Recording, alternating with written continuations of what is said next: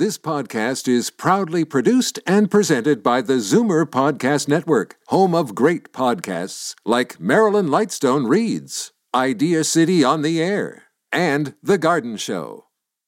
Happy birthday to you. Hey, Bye. where's mom going? She hasn't even opened her presents. Well, son, she just turned 65, which means there's new offers for her at Specsavers. What? Yep, an eye exam now costs her nothing, and she can get 30% off lens upgrades with any pair of glasses. Wow.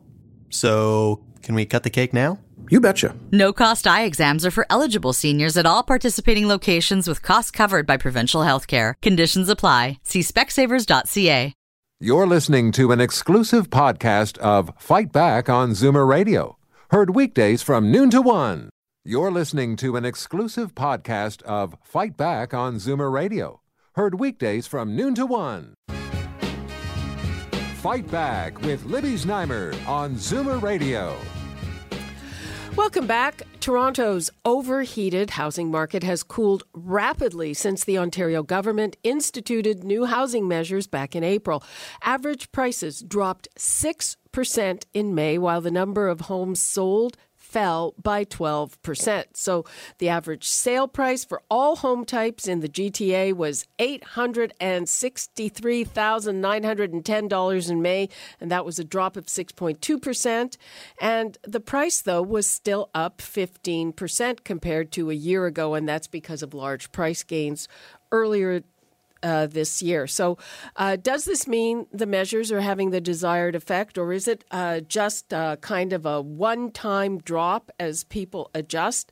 And what does it mean to you? Let's go to Jason Mercer, who is the Director of Market Analysis for the Toronto Real Estate Board. Hi, Jason. Hi, thanks for having me. Uh, you're very welcome. What do you make of, of these numbers?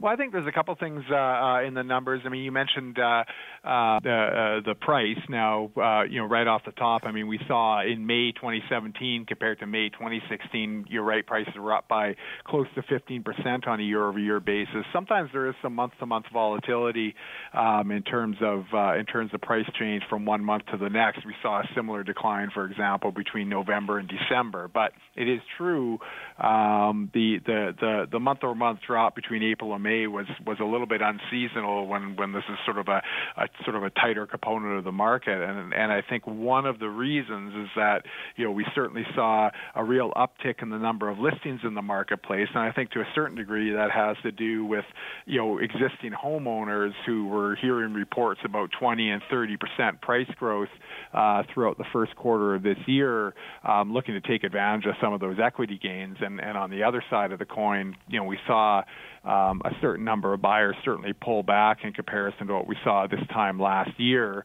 and some of that probably has to do with the the recent provincial announcement, and so people are kind of waiting to see how that policy decision you know shakes out in terms of uh, you know what we see in, in terms of price growth moving forward. Uh, Jason, I'm going to give the numbers out again. I'd like Sure. to hear from people uh, to see if they've thought of selling, if they've maybe put off selling, Yep. uh, what what their reaction to this, because uh, obviously it affects uh, what you might want to do. The numbers to call 416-360-0740, toll free 1 866 744 740. Now, I'm just wondering, I'm, I'm thinking of Vancouver, which is the other city with an overheated market where there were similar measures put into place.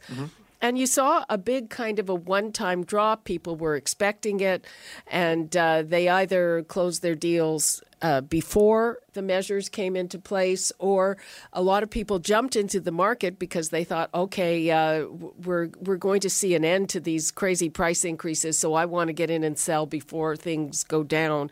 Uh, do you see this as as being probably a, a one time wonder, or do you think that this is kind of the new reality, the new normal in the market?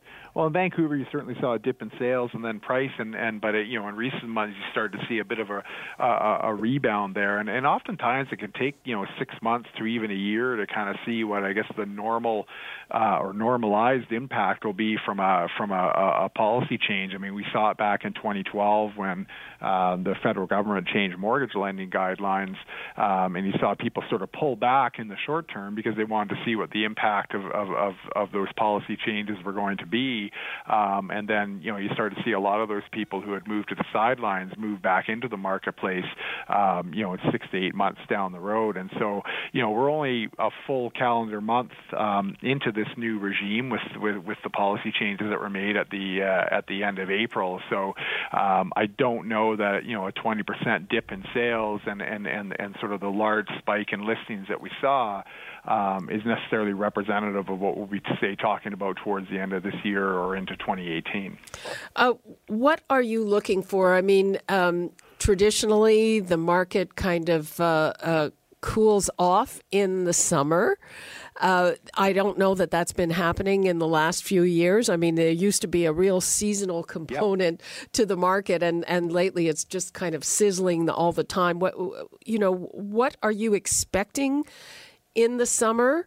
Yeah, the seasonal. Uh, I'm sorry. Go ahead. Uh, no, you go ahead.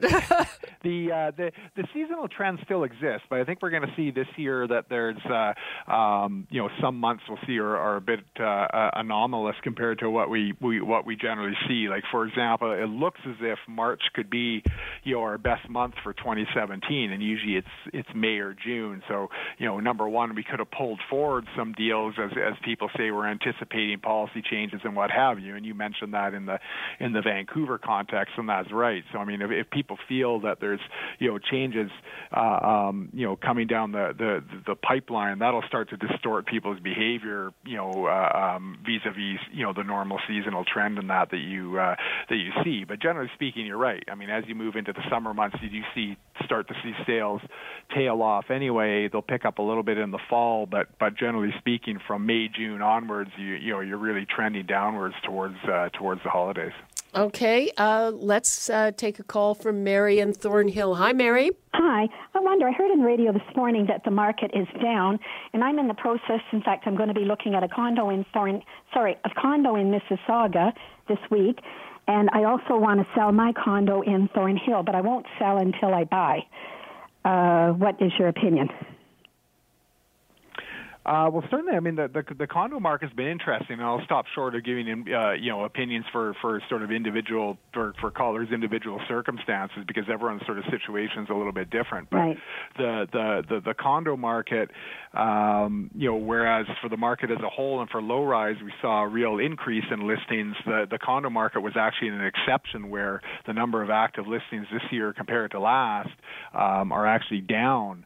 Um, and, and, and so, you know, that segment of the market has remained quite tight. In fact, you know, if you look at year-over-year price growth for, for condominium apartments, um, it was, uh, you know, amongst the strongest, you know, compared to some low-rise home types like singles and, and semis. And I, and I think, you know, two things sort of feed into the, the strength and demand for, for condominium apartments. Number one, you know, we're seeing more than half of intending buyers right now are first-time buyers, and a lot of them obviously are focused on the condo condo market as kind of their entry point, and then at the other end of the uh, uh, of the spectrum, you have you know homeowners that are say looking to to downsize and what have you, and and, and so that feeds into demand on the uh, on the opposite end. And so um, whereas two and three years ago we were talking about you know are we building too many condos to now you know that's that's one of the tightest market segments uh, that we have in the uh, in the Greater Toronto area. So that's why we continue to see you know strong rates of price growth. Um, let me jump in and ask a question because uh, I've, I've been in the same place for uh,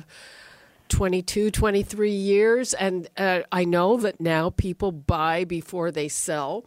You know, from, from my house hunting days, that was the big no no where you could have really got stuck. Do you think that is here to stay, Jason?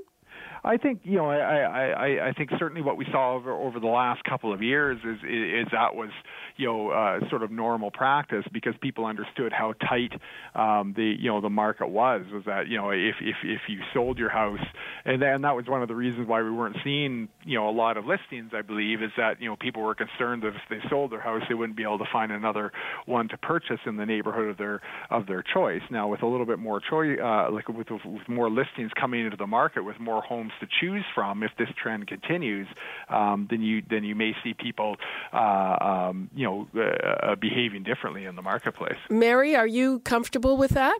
Yeah, I mean the reason is I'm older and I sh- I sure don't want to sell my place and not be able to find what I want to do where I want to go because this will be my last move. Well, yeah, but but do you you you don't worry about getting stuck owning two places? No, because I know my place will sell really quickly. Yeah, no, I'm not really concerned about that. Mm-hmm. You know, I can't have it both ways, so Well, that's true. to live with that. No, I'm okay. Hopefully, it would be a short period. Okay, well that that's uh, anything else you want to ask Jason? Thank you very much. I appreciate that. Thank Okay, bye bye. Bye. Okay, Jason, uh, we have a, a, a little over a minute left. Uh, so, uh, what is uh, your advice to people who are kind of trying to figure out what to do? Do they wait and see, or what?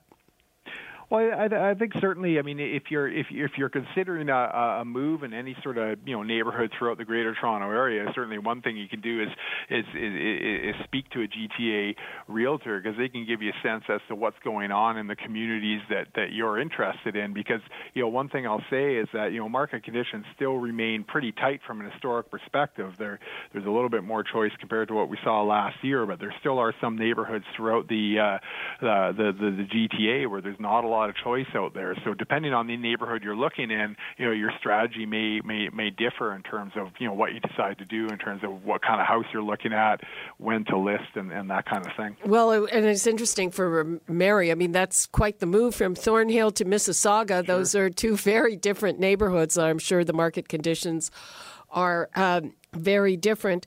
Uh, just uh, before we go, what are you forecasting? Uh, you know, for the year as a whole in terms of uh, average price increases and sure. sales. I mean, you know, for the year as a whole, and, and and partly because you know we were seeing average price increases in the 20 to 30 percent range through the first four months of the year, and we're still at 14 percent compared to what we saw in May 2016. So I mean, certainly our forecast remains uh, um, you know positive in the sense that you know we do expect to see you know continued growth on a calendar year basis. Now the rate of change may start to moderate as we move through the second half of 2017 if we continue to see a you know a better supply market.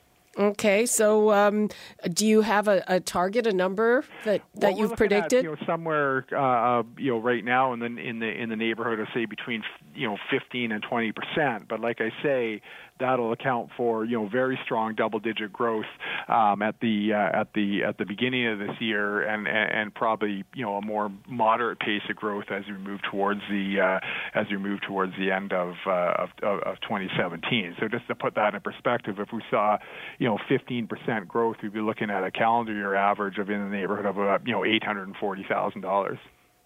Okay, Jason Mercer, thank you so much for that. You bet. Okay, nice bye bye.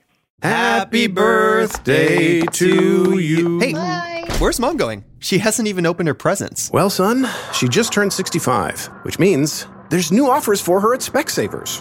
What? Yep, an eye exam now costs her nothing, and she can get 30% off lens upgrades with any pair of glasses. Wow. So, can we cut the cake now?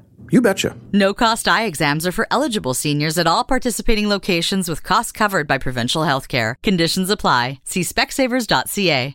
You're listening to an exclusive podcast of Fight Back on Zoomer Radio, heard weekdays from noon to one. You're listening to an exclusive podcast of Fight Back on Zoomer Radio, heard weekdays from noon to one. You're listening to an exclusive podcast of Fight Back on Zoomer Radio, heard weekdays from noon to one. This podcast is proudly produced and presented by the Zoomer Podcast Network, home of great podcasts like Marilyn Lightstone Reads, Idea City on the Air, and The Garden Show.